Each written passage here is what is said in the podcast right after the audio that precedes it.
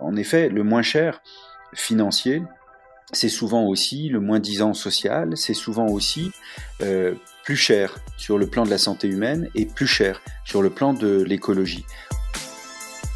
Euh, on peut raconter ce qu'on veut, hein, les, appels d'offres qui déclarent, qui font des phrases autour de, l'environnement, du développement durable. Euh, si votre prix est, est plus élevé, ça passe pas. C'est vital pour nous de faire qu'il soit plus économique de travailler de façon écologique si les enveloppes venaient de loin, il faudrait les faire voyager. Et le papier est lourd et vendu pas cher quand c'est une enveloppe. Alors, euh, faire voyager un produit lourd, fragile euh, et pas cher, euh, ça n'a pas forcément de sens économique. Bienvenue dans votre Learning Expedition, le podcast qui accélère vos transformations. Tel un voyage apprenant, nous allons découvrir ensemble des histoires d'entreprise, des leaders inspirants, des hommes et des femmes précurseurs ou tout simplement passionnés dans leur domaine.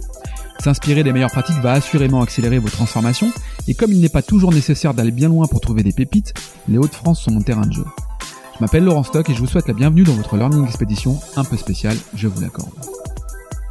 Bonjour tout le monde, j'espère que vous allez tous bien. Alors aujourd'hui, je pense que pour un certain nombre d'entre nous, le mot économie oui, oui, le mot économie va être une découverte, mais assurément une découverte passionnante. Et parce que des pans entiers de l'économie conventionnelle vont se réformer ou s'arrêter parce que nous avons été confinés pendant plusieurs mois, j'accueille aujourd'hui un chef d'entreprise qui, depuis 25 ans, expérimente l'économie dans son entreprise et ça marche. J'accueille Emmanuel Dron. Bonjour Emmanuel. Bonjour Laurent et bonjour à vos auditeurs. Bon.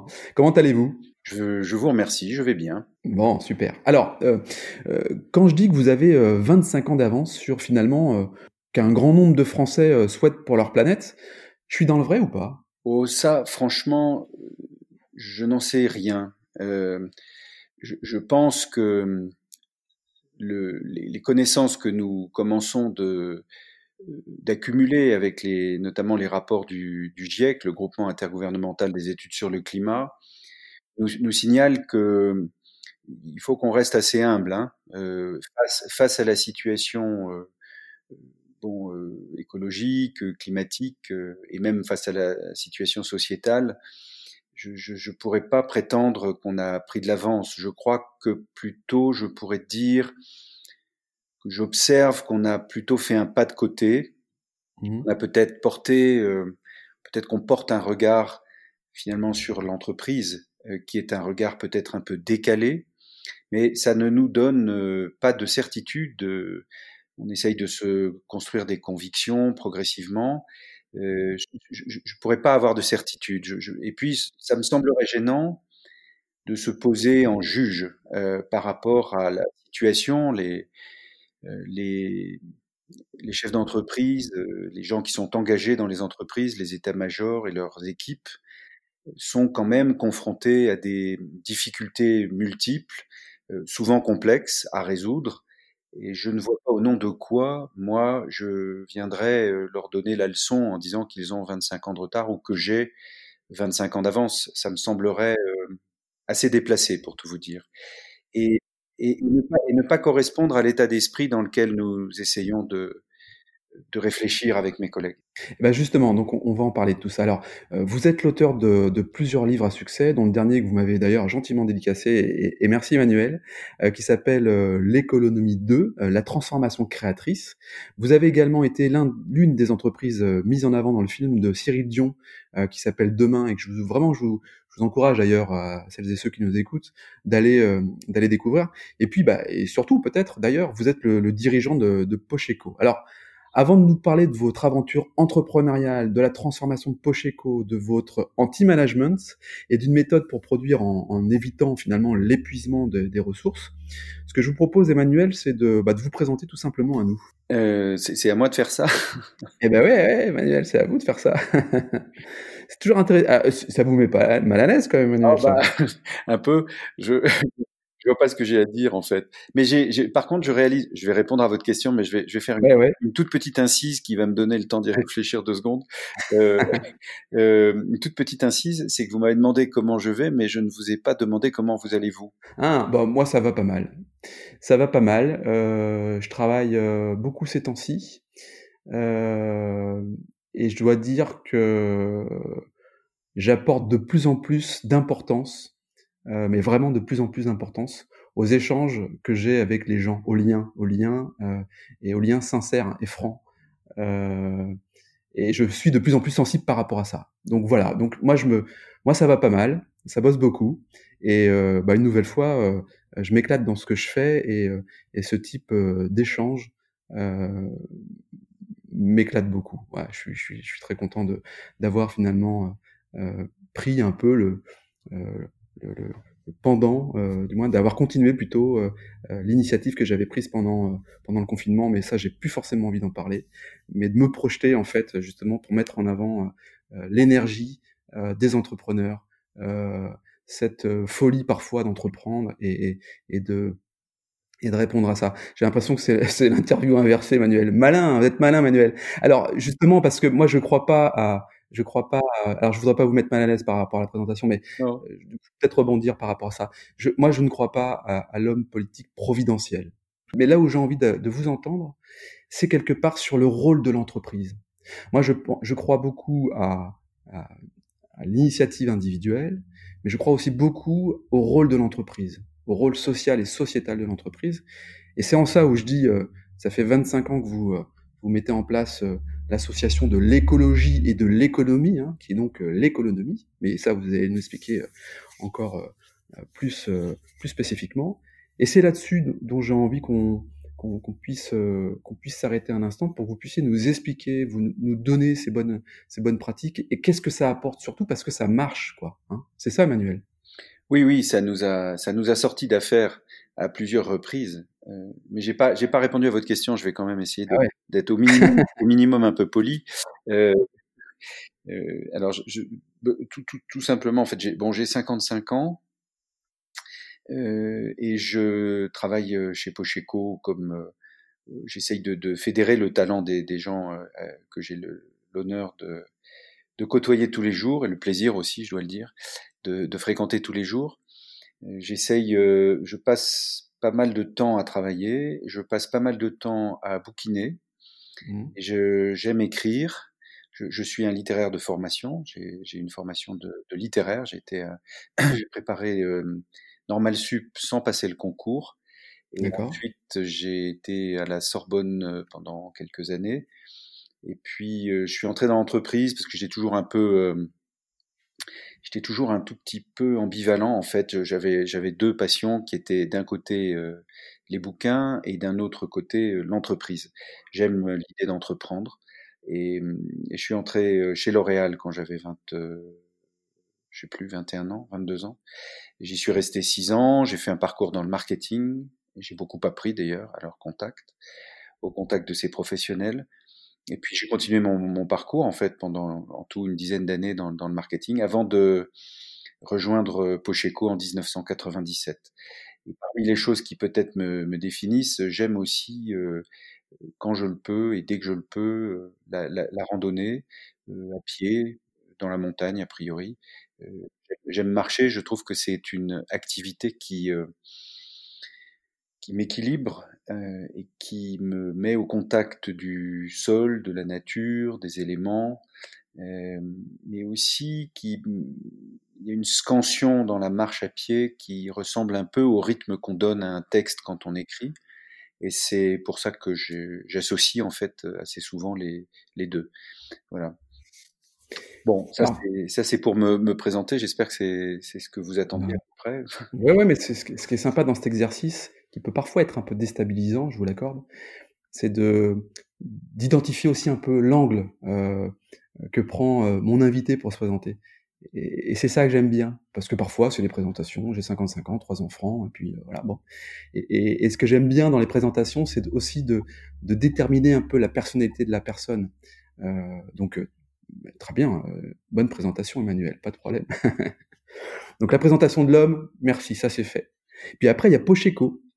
Pocheco qui fabrique des, des enveloppes et des sacs euh, zéro déchet, euh, économiques pour entreprendre sans détruire. C'est de ça dont vous vouliez nous présenter, Emmanuel, je suppose, après. Oui, oui, c'est certain que Pocheco, je suis, je suis comme, je pense que je suis comme beaucoup de d'entrepreneuses et d'entrepreneurs, j'ai, à un moment donné, il s'est opéré une sorte de fusion mmh. euh, entre mon projet et, moi, et ma, vie et mon projet, mon projet et ma vie, en fait. J'ai beaucoup de chance pour ça. J'ai beaucoup de chance pour ça parce que j'ai rencontré euh, tout au long de ma, ma carrière des, des professionnels euh, extraordinairement intéressants et variés d'ailleurs. Et mmh l'économie, ça, c'est quelque chose. Bon, d'abord, c'est un mot qu'on n'a pas inventé. Hein. On, on, l'utilise. C'est un néologisme. Alors, comme tous les néologismes, il provoque parfois un peu des agacements. Et je peux le comprendre parce que d'abord, il est dur à prononcer. Écolonomie. Euh, c'est une, un néologisme que j'ai trouvé dans un bouquin de Corinne Lepage euh, qui publiait en 2008 chez Grasset un livre qui est toujours d'ailleurs dans les rayons au Furet du Nord par exemple.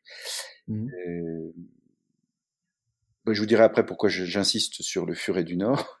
Euh, c'est la librairie de référence pour moi parce que c'est un grand libraire indépendant et puis que ce sont des gens qui, qui diffusent le savoir et la connaissance et que je trouve que c'est un point de rencontre dans la ville, à Lille en particulier, qui est quand même euh, un point absolument vital, et qui est tenu par des gens qui sont hyper engagés dans leur travail et que je mmh. trouve euh, à la fois courageux et passionnés. Enfin bon, alors, je reçois Pierre, euh, Pierre Coursière euh, euh, à la rentrée. Ah oui, bah, j'ai eu la chance de le, de le rencontrer une fois et voilà, c'est bon, il a racheté deux citres, par exemple. C'est mmh. vraiment des, des, des, indépendants dynamiques et qui ont une, une, notion de presque une notion du service public en fait. Ils ont aussi, en tout cas, du service au public, c'est-à-dire qu'ils ont une capacité à nous présenter des, des millions d'ouvrages. Euh, on pourrait pas, il suffirait pas d'une vie pour euh, lire tout ce qu'il y a au furet. Et, et c'est cette espèce de générosité, si vous voulez, dans le. Il y a, bon, à Lille en particulier, il y a une, moi je connais un peu mieux l'équipe de Lille en particulier, mais euh, il y a là des, des gens avec lesquels euh, on fait un travail de, de, de, transmission, de partage qui est, qui est intéressant. Mmh. Euh, donc j'ai la chance de, de travailler euh, chez Pocheco depuis depuis 25 ans euh, autour d'une idée qui serait qui serait peut-être qui correspondrait bien à nos à nos convictions et à nos engagements, qui serait qu'il serait possible d'entreprendre sans détruire. Ça mmh. semble un peu paradoxal. Alors on est, j'ai pas fini sur mon néologisme après tout, je suis désolé, ma pensée ne voyage un peu, trop largement. Le, néologisme que j'ai trouvé chez Corinne Lepage exprime l'idée qu'il est peut-être possible de considérer qu'il est plus économique de travailler de façon écologique. Mmh. dire en respectant les ressources et donc, euh, par voie de conséquence, de s'extraire un peu du, du dogme des années 50, euh, du concept qui a été développé par euh, Joseph Schumpeter, et qui est la destruction créatrice. On a fondé le capitalisme contemporain sur cette idée de la destruction créatrice et on peut très bien le comprendre.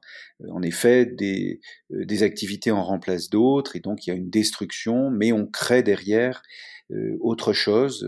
bon, effectivement, la voiture à moteur a remplacé plus ou moins le cheval dans nos civilisations. Et donc on voit bien ce que, veut dire euh, Schumpeter.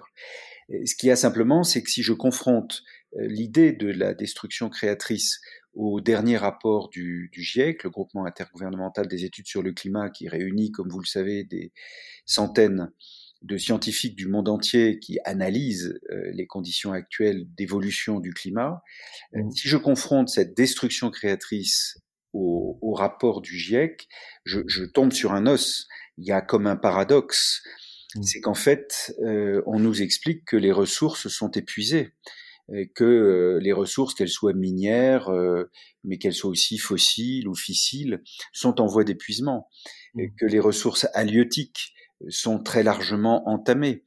Et donc, comment pouvons-nous continuer de, de, penser notre action, nos activités d'entrepreneuses et d'entrepreneurs Mmh. en ne tenant pas compte de cette réalité d'un monde fini? Et donc, pour essayer de, de trouver un angle qui nous permette de, de continuer de travailler, mais de nous sortir de ce paradoxe, alors on a proposé euh, l'idée de la transformation créatrice plutôt mmh. que de la destruction créatrice. Mmh. Bon, alors euh, des gens pourraient considérer que on joue avec les mots et que tout ça c'est un peu spécieux, qu'on a peut-être un peu autre chose à faire. Sauf qu'il me semble que la société dans son entier nous dit des choses et nous dit notamment de, de, prendre un peu garde à ce que nous euh, faisons, euh, quels sont nos actes, et tenter de peut-être euh, d'y réfléchir un peu différemment. Alors, la transformation créatrice, a comme avantage de nous faire faire un pas de côté. L'économie est, ce, cette manière, ce sont les l'économie, ce sont les outils, si vous voulez, de ce pas de côté. si en effet on considère les ressources comme pratiquement épuisées, euh, l'accumulation des déchets comme un problème majeur, le réchauffement climatique, au passage, euh, aujourd'hui est plutôt dans une direction, toujours selon les, les, scientifiques réunis au GIEC, est plutôt en train de prendre une, euh, une orientation vers les 5 degrés de réchauffement.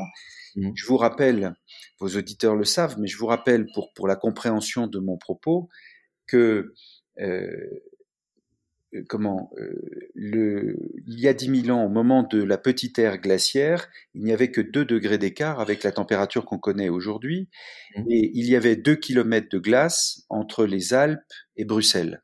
Mmh. Donc, à 2 degrés, 2 kilomètres de glace, vous voyez qu'à 5 degrés de réchauffement, plus rien euh, n'est connu, euh, on, maîtrise, on ne maîtrise plus rien. Donc, mon raisonnement d'entrepreneur consiste à se dire, bon, à l'échelle du monde, moi, je ne peux rien faire. Je ne suis qu'une personne et j'ai mmh. peut-être une équipe, mais avec mon équipe, nous ne pesons pas lourd dans cette problématique. En revanche, à l'échelle de l'entreprise, de notre quotidien, nous devons pouvoir expérimenter d'autres manières de faire qui tiendraient mieux compte de cette réalité, euh, cette espèce de, de, de, lecture holistique du monde où l'on constate les effets de l'action humaine euh, sur euh, la planète, et où, d'autre part, il faut pourtant, malgré notre impuissance, il faut pourtant au quotidien, au quotidien tenter d'agir. Ah, bien sûr. Et alors, Emmanuel, euh, du coup, ça, ça, corrobore avec euh, peut-être l'idée que euh, l'homme providentiel n'existe pas pour pouvoir répondre à cela, que c'est une responsabilité individuelle et peut-être même une responsabilité, le, le, rôle de l'entreprise en, tant que tel, euh, qui est un rôle social et sociétal également. Euh, vous, justement, concrètement, parce que peut-être vous allez me le dire, mais finalement, je, me dis, est-ce que Pocheco euh, euh, ou pas, finalement, au départ, c'est pas forcément euh, le produit de l'enveloppe euh, qui vous intéresse, mais plutôt le projet de sa compatibilité avec la transformation. Euh, c'est le sentiment que ça me donne. Euh, pour, si on fait un, si on revient sur, euh, du moins sur, euh, sur Pocheco. Oui, vous avez probablement raison. Je l'avais pas vu comme ça, mais vous avez probablement raison. Pocheco, c'est d'abord une équipe. Ce sont d'abord des gens que j'ai eu la chance de, de rencontrer en 1997, mmh. avec lesquels il a fallu se construire un projet commun. Peut-être, si, est-ce que vous me permettez à nouveau une incise, parce que je, je m'aperçois que je, je, réponds à votre première question, puis je, je vais enchaîner sur la seconde, et je n'ai ouais. peut-être pas, je n'ai peut-être pas donné un exemple concret à vos, à vos auditeurs, et c'est peut-être dommage parce que je pense que l'économie demande euh, que l'on comprenne que c'est en fait c'est un travail d'action au quotidien. On a par exemple changé les encres chez nous pour euh, donner un exemple d'économie, on avait euh, des encres euh, pour imprimer nos enveloppes qui étaient des, encres à base de produits de la chimie complexe avec des, solvants, probablement des composés organiques, volatiles et, des, teintes d'ailleurs qui étaient précises, qui étaient très bien fabriquées, c'était de, bons produits mais qui nous obligeaient à porter des masques et des gants, par exemple. Et, je me disais, bon, quel dommage que finalement, pour imprimer une enveloppe, un logotype d'une banque euh, ou d'une entreprise cliente, il faille en passer par un produit qui nous oblige à nous en protéger, parce que si on le respirait de manière trop régulière, ce serait un problème. Euh, et donc j'ai parlé avec mes collègues et j'ai demandé à, à, mes collègues, qui s'appelle Franck, si euh, par hasard il n'aurait pas connaissance de formules qui n'obligeraient pas à porter des masques et des gants. Alors il a cherché, puis il a trouvé en fait des encres à base d'eau et de pigments naturels sans métaux lourds, donc sans composés organiques volatiles. Et ça, c'était à la fin des années 90. Et euh, quand on a découvert ces formules, au début, il a fallu un petit peu euh, s'adapter, et même beaucoup s'adapter en fait, euh, modifier des fins réglages dans les machines.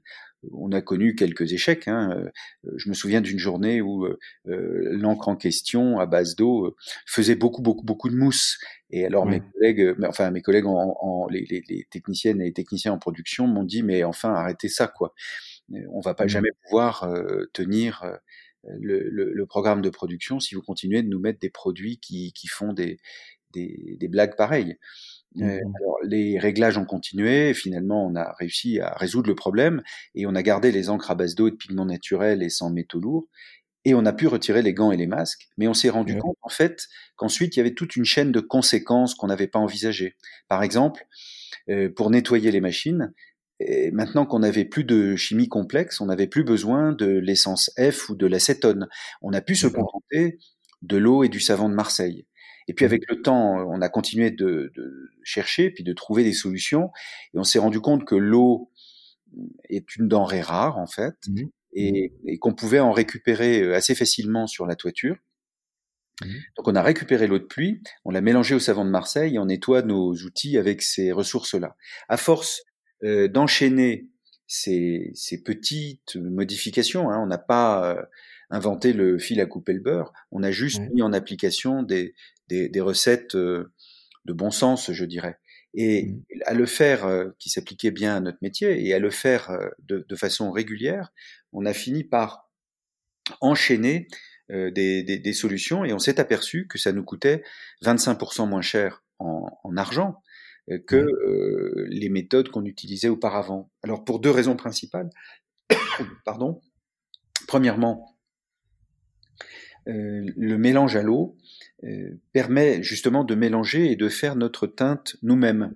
Donc au lieu d'approvisionner des tons directs dans des petits pots de 20 litres, on, recevait des, des, bidons de, on reçoit toujours des bidons de 200 litres avec les couleurs primaires.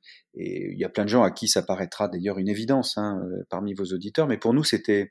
Mais oui, parce que je pensais qu'effectivement c'était évident de pouvoir préparer sa, sa couleur directement sur site, finalement. Et à faire, à faire, notre mélange nous-mêmes, on, mmh. euh, on a beaucoup réduit la gâche. Mmh. Et, et, et, donc on en a, on en a acheté moins. On a acheté une petite machine pour faire le mélange de façon précise. Ouais.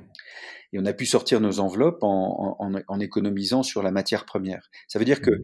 même si la matière première qu'on choisit est plus vertueuse entre plein de guillemets, euh, en tout cas moins toxique, et que donc elle mmh. demande moins de euh, moins de prudence euh, à l'utilisation, c'est pas une raison pour la gâcher. Hein. On a le, le, métier de l'enveloppe est un métier qui, qui, qui, est en effondrement et, et qui nécessite qu'on soit toujours euh, très très très attentif à la compétition euh, financière qui est qui fait rage et donc il faut toujours avoir les, les prix les plus bas si vous voulez gagner des, des, des appels de marché. et il n'y a pas de doute que nous par exemple euh, on a traité jusqu'à 70% du marché français de l'enveloppe de gestion ouais. pour les banques, les compagnies d'assurance, les compagnies de téléphonie mobile. bon ben on les a gagnés moins parce qu'on présentait une, une, facture environnementale basse, que parce que notre prix était le plus étudié sur le marché, euh, évidemment. Et, aujourd'hui, et aujourd'hui toujours, hein, euh, on peut raconter ce qu'on veut. Hein, les, appels d'offres qui déclarent, des, qui font des phrases autour de, l'environnement, du développement durable. Euh, si votre prix est, est plus élevé, ça passe pas.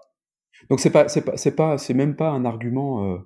Euh, euh, commercial ou marketing qui pourrait faire pencher la balance parce qu'il y a un circuit, un circuit court, un circuit fermé, euh, c'est le prix euh, qui, qui, demeure en fait, alors peut-être pour les appels d'offres, mais c'est le prix qui demeure toujours le critère numéro un pour ce genre de produit. C'est ce que vous êtes en train de nous dire, Emmanuel.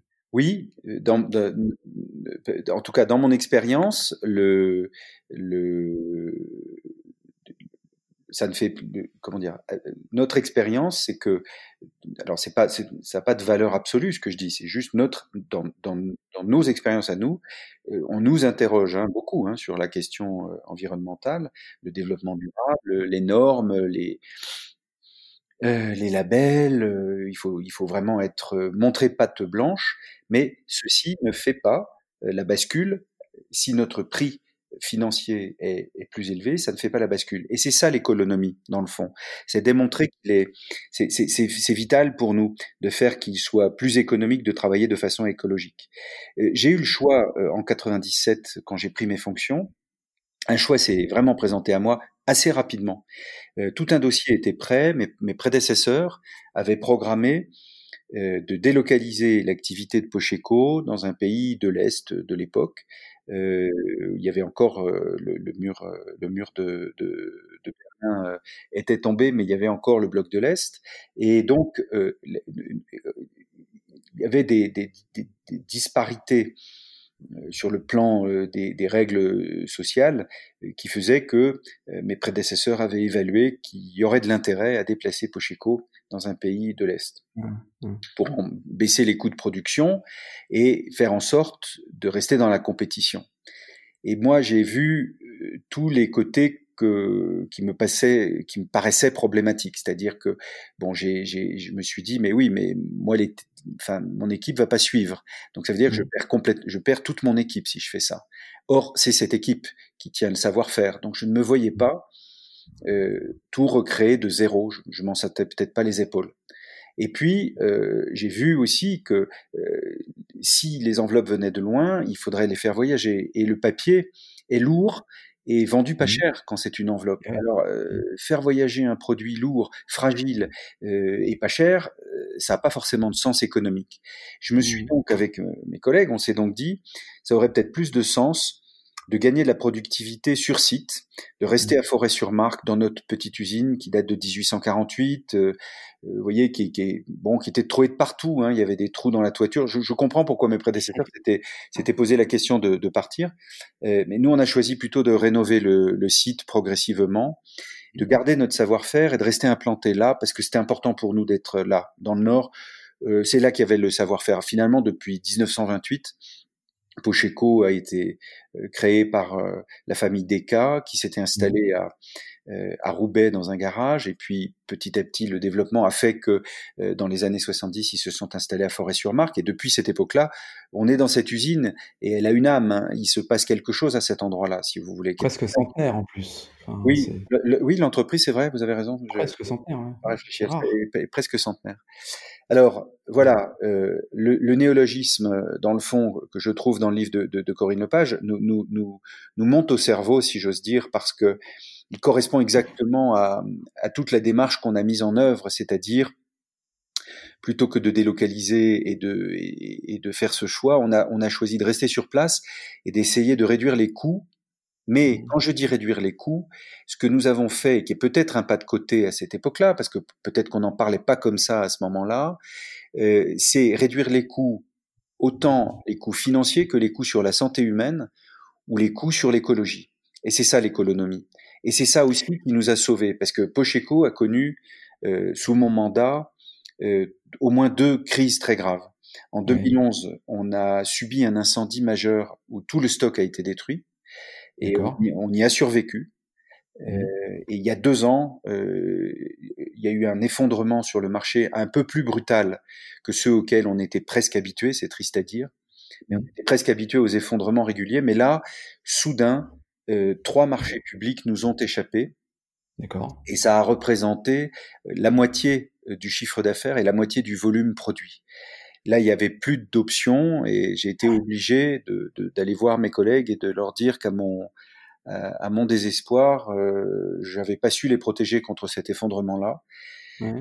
Euh, et qu'il me fallait euh, nous, nous, nous, séparer. Donc on a euh, fait les choses avec l'estime qu'on a pour eux, si vous voulez. On les a accompagnés pendant un an, on a, on a débloqué 2 millions d'euros en fait, hein, et, et, et, 60 personnes nous ont quittés. Alors comme le plan était bien doté et, et très programmé, et que, et que ceux qui mmh. restaient se sont occupés de ceux qui partaient, si vous voulez, de les accompagner. Mmh. Donc tout le monde a retrouvé du travail à l'heure où je vous parle. et le plan a, permis de, de, de bon, bah, de montrer que même dans cette période difficile, l'estime qu'on a eue les uns pour les autres pendant, pendant toutes ces années, hein, certains travaillaient là depuis 30 ans, euh, l'estime qu'on a les uns pour les autres, enfin, au moment de se quitter, n'était pas, euh, on ne s'en départissait pas. Et oui, surtout, pas surtout, comme le comme le plan comme le plan était correctement euh, construit et, et, et, richement doté, on a surtout eu des gens volontaires au départ. Il y avait des gens qui seraient partis à la retraite euh, quelques mois ou quelques années plus tard et qui trouvaient là tout d'un coup des conditions qui leur permettaient de partir la tête haute, si vous voulez. Donc, bon, mais ça, reste un traumatisme hein, pour, pour les gens qui. On, sent, on sent, Emmanuel, effectivement, que vous apportez une grande importance, en fait, à, au rapport humain, au rapport avec les gens. Euh, je dois même dire que si le projet euh, était de partir certainement dans les pays de l'Est. Vous parlez de, vos collègues. Alors, on va faire un petit point sur vos collègues. Euh, de vos collègues, euh, mais je pense pas, enfin, je peux peut-être me tromper, on se, se connaît pas, hein, euh, mais je pense que vous ne seriez pas parti dans ce genre de projet. Euh, je, je, vous sens suffisamment incarner le projet à travers l'économie, puisqu'on le voit bien, hein, le bâtiment de production qui part effectivement d'une problématique des encres et qui en fait transforme la manière de, de, produire et de transformer votre entreprise, les collaborateurs que vous appelez des collègues, euh, qui sont euh, l'élément central au sein de votre entreprise. Et on sent, hein, Emmanuel, que bah, voilà, ça, ça, vous prend en triple cette histoire-là. Alors justement, vous parlez de, vous parlez de collègues. Euh, quand j'entends collègue, j'entends collaborateur en même temps. C'est comme ça que je dois l'interpréter? C'est finement amené. Ah bah ouais. Je, vois que vous amenez les choses avec finesse. Oui, j'ai la réputation d'être euh, un peu à cheval sur les mots. Euh, ça doit sûrement être un effet de, ma formation et ça, ça fait de moi quelqu'un d'un peu pédant, je crois. Mais oh de fait, de fait, je, revendique une chose euh, ou deux, en effet, dans ce domaine. Le, mot collaborateur, en fait, moi, je suis né 20 ans après la fin de la Deuxième Guerre mondiale. Ouais. J'ai été élevé par une famille euh, qui a été très, comme, comme, comme je pense toutes les familles en Europe, qui a été extrêmement profondément marquée par la, la, Seconde Guerre mondiale. Mmh. Et, et je ne peux pas appeler les gens avec lesquels je travaille des collaborateurs. Comme nous sommes comme nous sommes euh, euh, avec l'économie et sur ce marché de l'enveloppe en, effondrement euh, toujours menacés de disparaître, j'aurais mmh. plutôt tendance à, les appeler des résistants. Mais comme je ne vais pas les interpeller en disant mes résistants, ça me semblerait un peu prétentieux et peut-être pas assez respectueux de ce que ça voulait dire que d'être un résistant qui va dans le maquis et qui risque sa vie pour ses idées. Euh, J'ai plutôt opté pour cette notion qui, dans le sud à Marseille, le, le on, on s'interpelle de collègues. Collègues. Hein, et, bon, et je, trouve ça assez chantant en fait. Et j'aime assez parler de mes collègues, en effet, euh, dans l'éducation nationale aussi, les gens se, se parlent euh, en collègues. Donc c'est pas euh, c'est pas extraordinaire. Hein, c'est bon, c'est un choix de, de mots qui nous correspond mieux, oui. Non, mais c'est, enfin, je trouve ça marrant, c'est, quelque chose que, que je, voilà, que je rencontre pas souvent. C'est pour ça que ça m'avait interpellé cette notion de collègue, euh, avec, avec l'accent marseillais, chantant, c'est un peu plus chantant quand même que, que l'accent ch'ti, euh, Emmanuel. Alors, euh, bon, ce que j'entends quand même, c'est que bah, notre, notre, modèle, il va toujours plus vite, toujours moins cher. Euh, ce qui quand même nous, remet face à des réalités. Euh, D'après vous, c'est quoi? C'est un cycle? C'est un nouveau cycle? Qu'est-ce que qu'est-ce qui nous attend là? Ah, C'est facile. Hein la, question est super simple. Hein qu'est-ce qui nous attend là? La réponse un peu moins. Mais euh, quand je vois Pocheco qui fabrique des, des lettres euh, quand je vois l'émergence euh, d'Internet, euh, du digital, où la communication est de plus en plus numérique, c'est quoi la, la vision d'Emmanuel sur ce genre de sujet-là, justement, pour, pour que les collègues puissent se développer de plus en plus chez Pocheco? Alors, vous avez dit beaucoup de choses là, et je voudrais revenir sur un point. Vous dites toujours plus vite, toujours moins mmh. cher. Ouais. Dites-moi, Laurent, moins cher pourquoi? Moins cher, moins cher. Qu'est-ce que vous voulez dire par là? Euh, bah, moins, euh, moins cher, je, on a, on a, je, sais pas en fait. Vous me piégez là parce que moins cher, euh, on a toujours cette tendance à ce que effectivement nos acheteurs puissent, et vous l'avez dit d'ailleurs à travers les enveloppes, puissent regarder le, spectre du moins cher. On regarde pas forcément derrière ce qu'il y a. Et moi, je trouve ça assez dangereux de, de, de se projeter vers le moins cher. Et puis après, parfois c'est une réalité économique pour un certain nombre d'entre nous qui n'ont pas forcément cette capacité à acheter plus cher. Alors, plus cher, moins cher par rapport à quoi, ok. Néanmoins, on s'aperçoit quand même que euh, il y a euh, des produits, euh, enfin c'est la course au prix parfois, et d'ailleurs la grande distribution contribue à celle-ci aussi.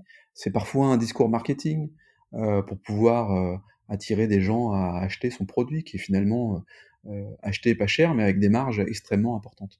Donc il y a quand même cette course, j'ai l'impression, au, toujours plus vite, à consommer euh, rapidement des produits dont, on n'a pas toujours besoin. Hein. La génération zapping, moi je me suis aperçu pendant, ce confinement que j'avais pas forcément besoin de me racheter des, vêtements, finalement tout allait bien, et que bah, mon iPhone euh, X, je crois, euh, il pouvait encore durer un an. Voilà. ça c'est une réalité. Et puis après il y a la notion du moins cher, où effectivement on cherche peut-être des produits qui sont moins chers mais à moindre qualité. Alors, voilà ma définition du moins cher. Je sais pas si ça. Voilà, bah, elle, est, elle, est, très intéressante parce que c'est exactement le genre de question qu'on est amené aujourd'hui à se poser tous. Euh, moi, je donne pas la leçon. Hein. Encore une fois, je, témoigne éventuellement du fait que le, moins cher auquel on pense tous, sans d'ailleurs euh, avoir besoin de, de, stigmatiser telle ou telle partie de la société ou tel ou tel type d'entreprise, je crois que on est tous pris dans ce, dans ce, dans ce modèle. Euh, on l'a mmh. choisi d'une certaine manière. Euh, aujourd'hui, peut-être il faut qu'on le questionne. En effet, le moins cher financier, c'est souvent aussi le moins disant social, c'est souvent aussi euh, plus cher sur le plan de la santé humaine et plus cher sur le plan de l'écologie. Or, si vous suivez mon raisonnement, ce que j'essaye mmh. de proposer euh, à mes collègues chez Pochepo et aux gens qui nous font mmh. aussi euh, la, gentillesse de, nous écouter ou de lire euh, nos livres, je, leur dis que l'injonction paradoxale contemporaine est là.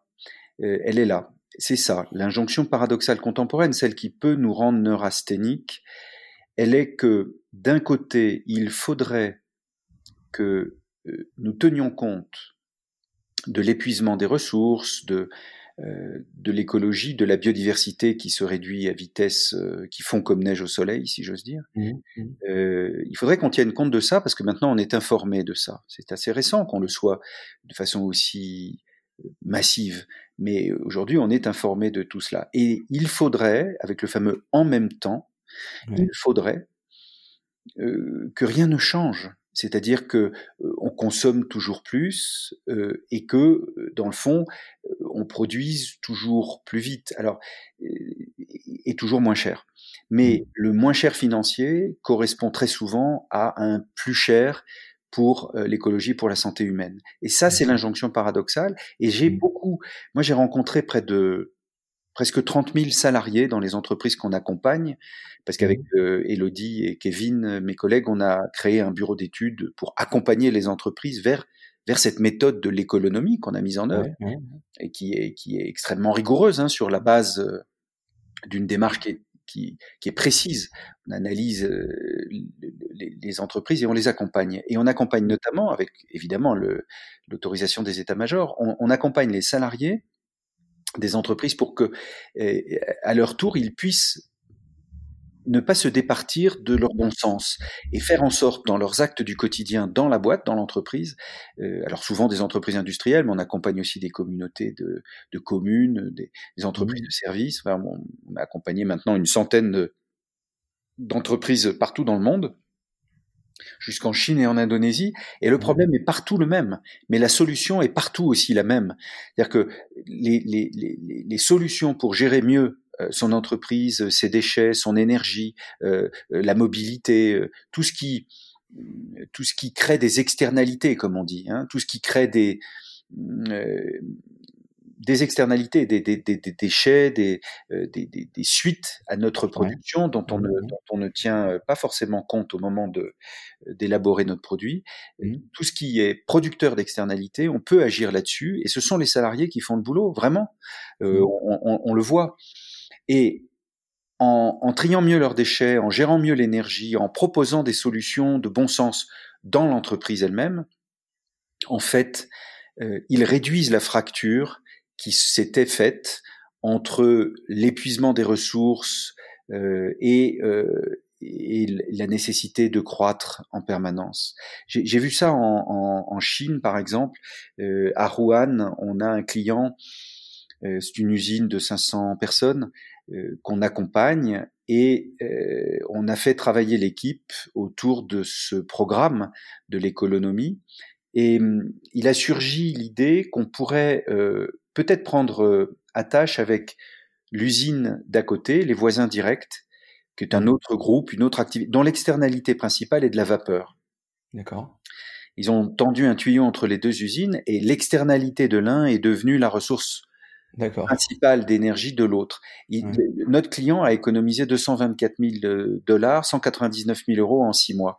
Ça, c'est concret c'est la démonstration concrète que euh, des synergies qu'aujourd'hui peut-être on n'envisage pas à ce niveau-là peuvent être mmh. mises en œuvre et que ça va permettre, si vous voulez, de réduire l'impact sur l'environnement au même temps qu'on va réduire les coûts financiers. Donc, mmh. pour aller vers le moins cher, pour pouvoir rester sur le marché, il existe probablement, et, et c'est moi qui le raconte ici, mais je ne l'ai pas inventé, et, et, et, je peux vous dire que vos auditeurs m'ont pas attendu euh, les conseils d'Emmanuel Druon pour euh, euh, pour se mettre dans cette démarche-là. C'est du simple bon sens. On fait tout ça euh, au quotidien et on le fait aussi dans, dans nos euh, dans nos entreprises. Peut-être faut-il maintenant qu'on le fasse savoir. Peut-être faut-il maintenant qu'on le généralise. Peut-être aussi faut-il au passage que l'on euh, se donne les moyens de libérer l'initiative et la parole dans nos dans nos boîtes. Euh, moi, c'est enfin chez Pocheco, j'ai vraiment vécu ça, si vous voulez. J'ai vécu ce moment où, en allant interroger les uns et les autres, on trouve des solutions sobres, plus frugales. Et mmh. je crois que c'est ça, en fait, que nous sommes en train euh, d'apercevoir. C'est peut-être une époque qui pourrait euh, être plus frugale. Je, mmh. je, me souviens d'avoir parlé avec des Indonésiens euh, sur euh, l'île de Java où nous étions dans une usine où là il y avait plutôt 2500 euh, salariés. Et de leur avoir dit ça, de leur avoir dit finalement je me présente à vous comme un occidental. Et si en tant qu'Européen, si toute la planète devait, si tous les terriens devaient fonctionner comme moi, Européen, il faudrait trois planètes Bon. Si au contraire on devait, on devait tous fonctionner comme des Indonésiens, il faudrait 0,7 planètes. Donc je leur ai dit, je viens premièrement vous demander conseil et deuxièmement vous présenter des excuses aussi un peu en tant qu'occidental, parce que je crois qu'au nom de mon confort euh, personnel, on a un peu surexploité les ressources et nous en payons collectivement aujourd'hui les, les, conséquences et elles sont graves. Est-ce que ça veut dire oui Pardon, est-ce que, est-ce que Emmanuel, ça, ça veut dire qu'il faut euh, relocaliser les activités dans les lieux de vie? Je crois que oui. Je crois que dès que ça va être possible, il faut, il faut se, il faut se mettre au travail là-dessus. Je, je, chez Pocheco, en tout cas, à notre échelle, c'est ce que, c'est ce qu'on propose. On a, on a fait beaucoup de choses, euh, notamment, euh, on, on, a créé aujourd'hui autour de l'usine, comment dire, le site lui-même est plus frugal. Euh, le site lui-même est plus est plus sobre. Il est sobre en énergie. On produit toute l'énergie qu'on consomme en fait sur la mmh. toiture, hein, tout simplement avec des panneaux photovoltaïques. Et les panneaux photovoltaïques euh, qui sont fabriqués en Europe, pas en Chine. Hein, c'est pas la peine de leur faire traverser la planète. Il y a des très bons panneaux euh, fabriqués. Ouais, vous restez dans votre logique, quoi. Oui, ça, ça, ça c'est nécessaire. Ça c'est.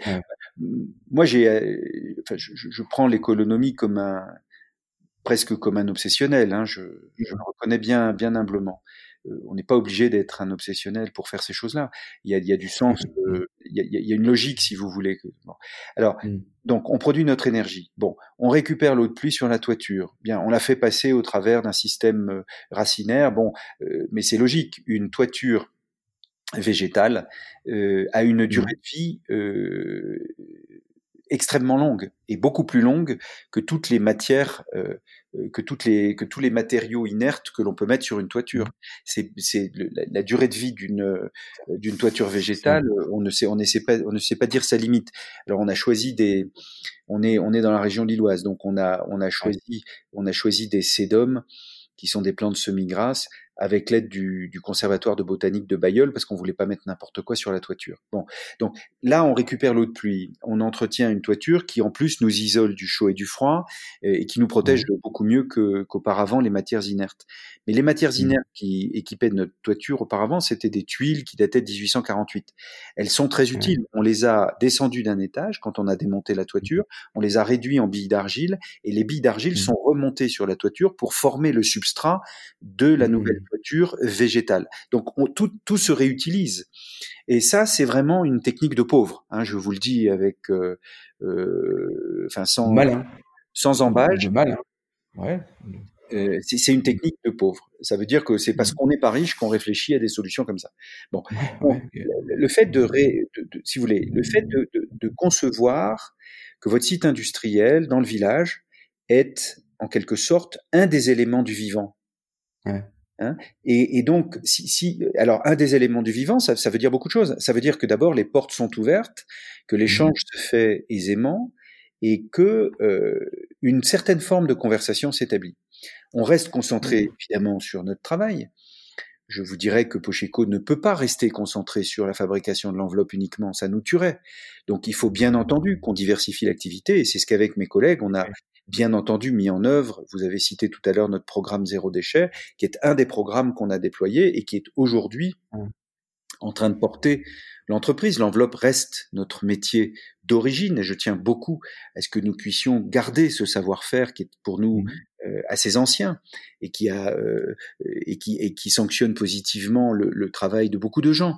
Euh, et il y a encore un marché pour les enveloppes. Le numérique est une alternative très puissante l'enveloppe euh, en papier continue d'exister. Donc tout ça peut cohabiter, si vous voulez. Mais il mmh. faut diversifier l'activité. Et dans la diversification de l'activité, ne pas se départir de nos convictions. Si on a choisi à un moment donné de, euh, de, de traiter notre enveloppe avec une attention particulière sur les, les ressources, les matières premières.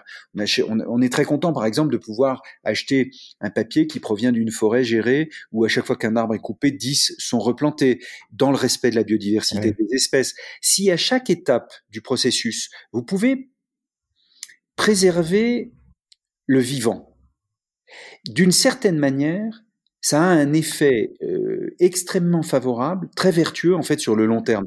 C'est-à-dire que vous vous déculpabilisez en quelque sorte de votre euh, responsabilité. Vous n'êtes plus un destructeur, vous êtes un transformateur. C'est plus tout à fait la même histoire. Et par rapport à ce monde vivant qui est tellement bousculé, cette biodiversité dont on nous dit qu'elle qu'elle s'effondre, eh bien, d'une certaine manière, on peut faire notre part, comme disent les, les colibris de Pierre Rabhi. C'est-à-dire, mmh. au quotidien, nous, par exemple, euh, sur le site de Pocheco, quand je suis arrivé en 97, il était imperméable à 95% de la surface. Aujourd'hui, mmh. il est perméable à 90% de sa surface. Et pourtant, on produit trois fois plus que quand je suis arrivé. Donc, ça veut dire qu'on doit pouvoir trouver des techniques. Moi, je suis pour les low-tech. Hein, je pense que tout ce qui se concentre autour du biomimétisme, de la, si vous analysez le vivant, si vous regardez un, je connais pas par exemple d'arbre, je connais pas pardon, de centrale photovoltaïque qui soit plus efficace qu'un arbre.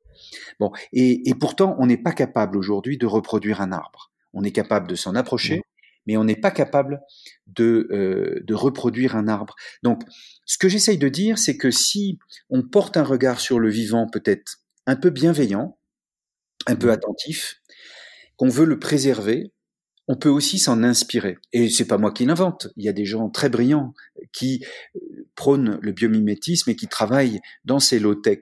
Moi, j'ai besoin de temps. Et pour avoir du temps, pour pouvoir, en effet, euh, euh, travailler sans détruire, transformer de manière créative, j'ai besoin de mmh. temps. Et le temps, je l'ai acheté euh, en baissant l'impact de notre activité sur la santé humaine, sur l'écologie, et en gagnant en fait de la productivité de cette façon-là. C'est ce qu'on appelle convoquer finalement euh, l'imaginaire, c'est ce que vous dites. Euh, prendre le temps à imaginer finalement des, des, des systèmes vertueux au profit de l'homme, au profit de l'économie, au profit de l'écologie. C'est ça, Emmanuel, finalement. Oui, vous avez raison. L'idée de convoquer l'innovation, mais là encore, là encore, Laurent, soyons clairs, euh, tous les, enfin, toutes les entrepreneuses et tous les entrepreneurs qui nous écoutent euh, sont des innovateurs en puissance. Euh, rien n'existe sans l'innovation. Donc nous, notre euh, part de créativité vient s'exprimer à, à, ce moment-là avec peut-être ce, ce, focus sur l'idée de, de, préserver le vivant au même temps qu'on développe notre activité, de façon à sortir de, de l'injonction paradoxale qui est plutôt délétère. Alors justement, euh, Emmanuel, tiens, si on, s'adresse à, nos amis euh, entrepreneurs euh, en action, à devenir, en tout cas à, cette population qui veut faire bouger les choses, si on avait, enfin, si vous aviez deux conseils où je dis souvent deux erreurs à éviter. Alors on me dit souvent, ah, peut-être pas deux erreurs, mais deux conseils, mais peut-être si aussi deux erreurs à éviter. Qu'est-ce que vous pourriez nous donner sur deux erreurs à éviter ou, ou deux conseils à, à proposer C'est une question difficile. Ouais. Parce que ça questionne aussi euh, la part de doute. Mmh. Euh, je, je, vais commencer, je vais répondre à votre question et je voudrais euh, la contextualiser si vous le permettez. Je, oui, bien sûr. Comme chez Pocheco, ce qu'on a déployé, nous l'avons fait d'abord très silencieusement. Mmh. C'est devenu, c'est devenu quelque chose dont on a commencé à parler à partir du moment où, en effet, le, le film de Cyril et Mélanie s'est intéressé un peu à nous. Mmh. On a témoigné. Alors là, à partir de là, on a commencé à s'intéresser à nous. Ça faisait déjà plus de dix ans qu'on travaillait ouais. de, façon, de façon discrète et silencieuse. Et je dirais d'une certaine manière, c'était un peu plus facile. Ouais. Ce que je veux pointer, c'est que euh, j'ai pas de certitude, et c'est donc compliqué de donner des conseils. Mmh. Euh, je peux donner des, si vous le permettez, je peux donner des, je peux, je peux suggérer des, euh, des une, une, une, manière peut-être de, de, penser les choses. C'est-à-dire, premièrement, je peux, je peux suggérer euh, de se donner le temps d'un regard légèrement décalé. Dans le fond, vous disiez tout à l'heure, il faut faire vite et pas cher. Mmh. Oui, bien sûr, c'est notre loi à tous et on est dans cette contrainte. Après tout, on travaille dans une économie de marché et c'est ça qu'elle nous demande. Je ne sais pas comment, mais j'aurais tendance à dire, euh, si possible, j'ai des clients qui font ça une fois par an, ils ont pris la décision d'arrêter leur activité une journée par an,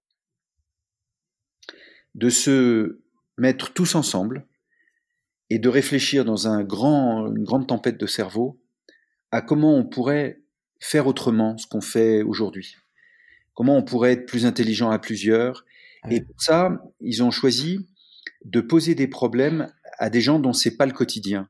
Par mmh. exemple, je vous donne un exemple concret. À l'équipe de la maintenance, il donne à réfléchir à une question de comptabilité. À l'équipe de la comptabilité, donne à réfléchir à une question de logistique.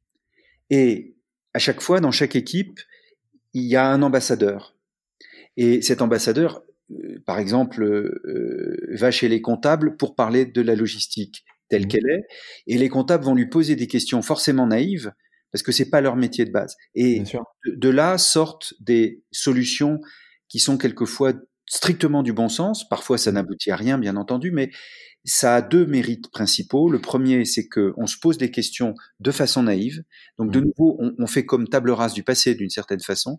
Et deuxièmement, euh, on apprend qu'en fait, on a des collègues bien sympas qui travaillent tout à fait dans un autre coin de l'entreprise avec lesquels on parle jamais et que c'est dommage parce qu'on a plein de choses à dire.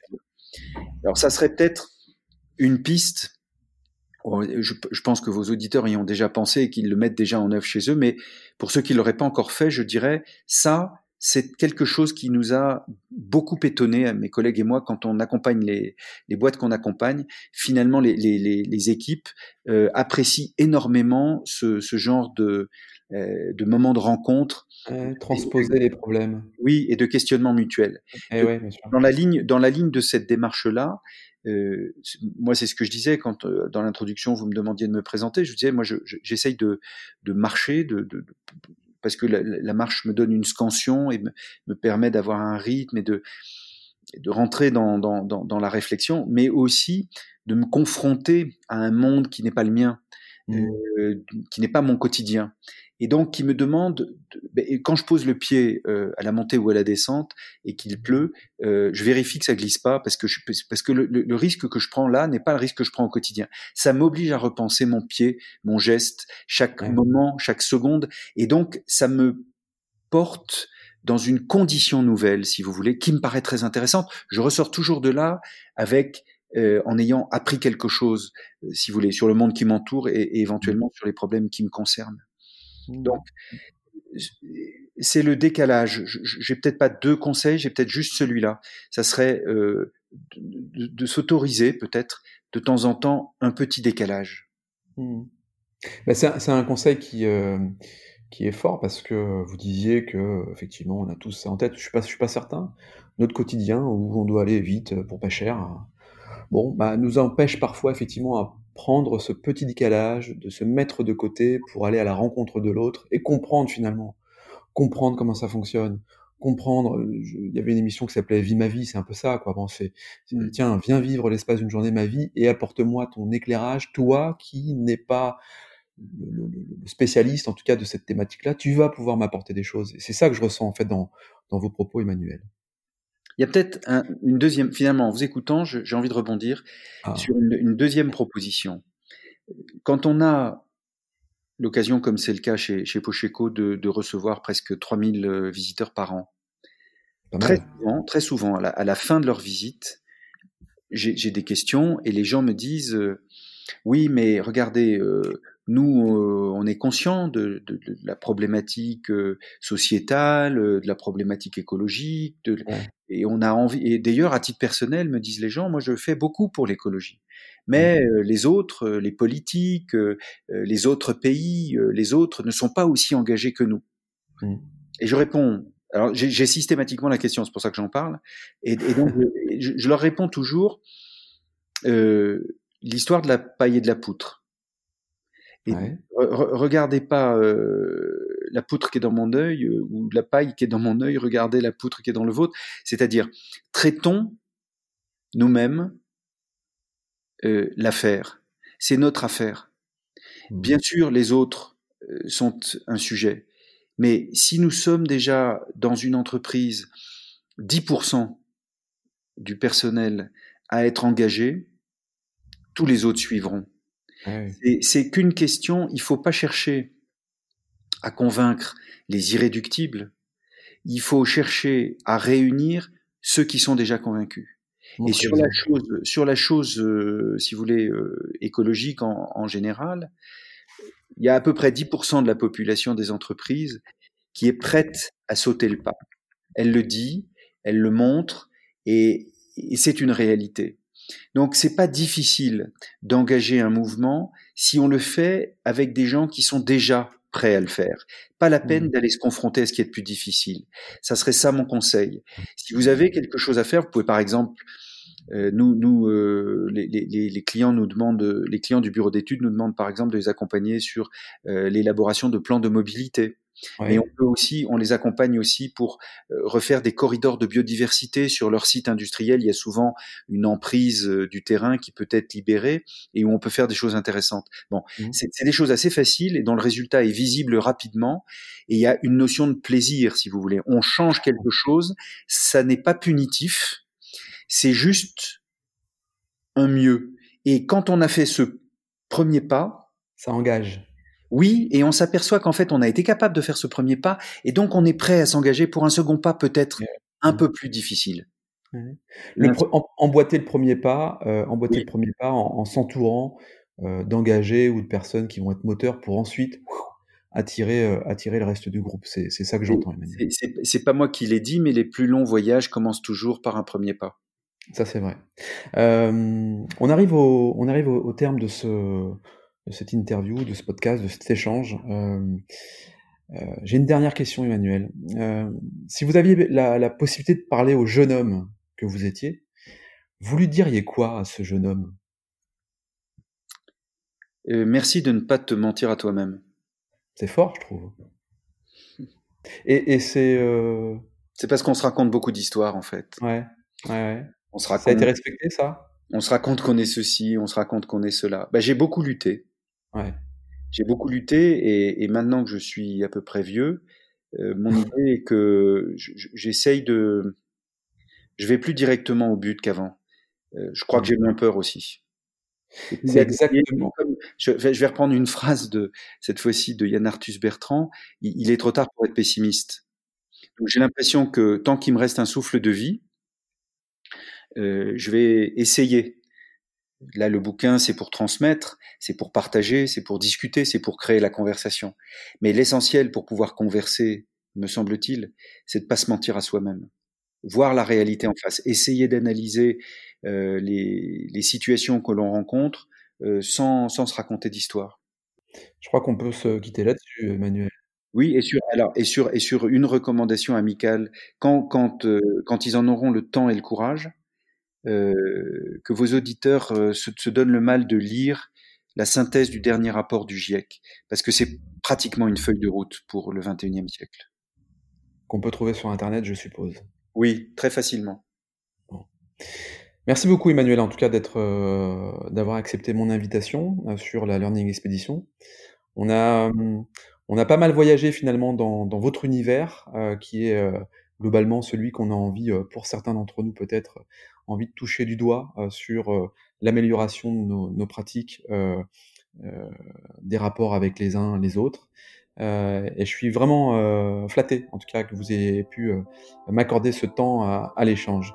Merci beaucoup, Emmanuel. Merci à vous, Laurent, et merci de, de m'avoir donné la parole. Et merci à vos, aux auditeurs de, de, nous avoir écoutés jusqu'au bout. Bien, bah merci à toutes et à tous. Effectivement, merci d'être arrivé jusqu'au bout de ce, cet échange. Euh, on se retrouve dès la semaine prochaine avec un, profil, vous le verrez, encore complètement différent, mais tout autant enrichissant. Euh, d'ici là, n'hésitez pas effectivement à apporter euh, vos commentaires, partager euh, cet épisode sur les réseaux sociaux. Et puis bah, d'ici là, travaillez bien, je vous embrasse et à bientôt. Salut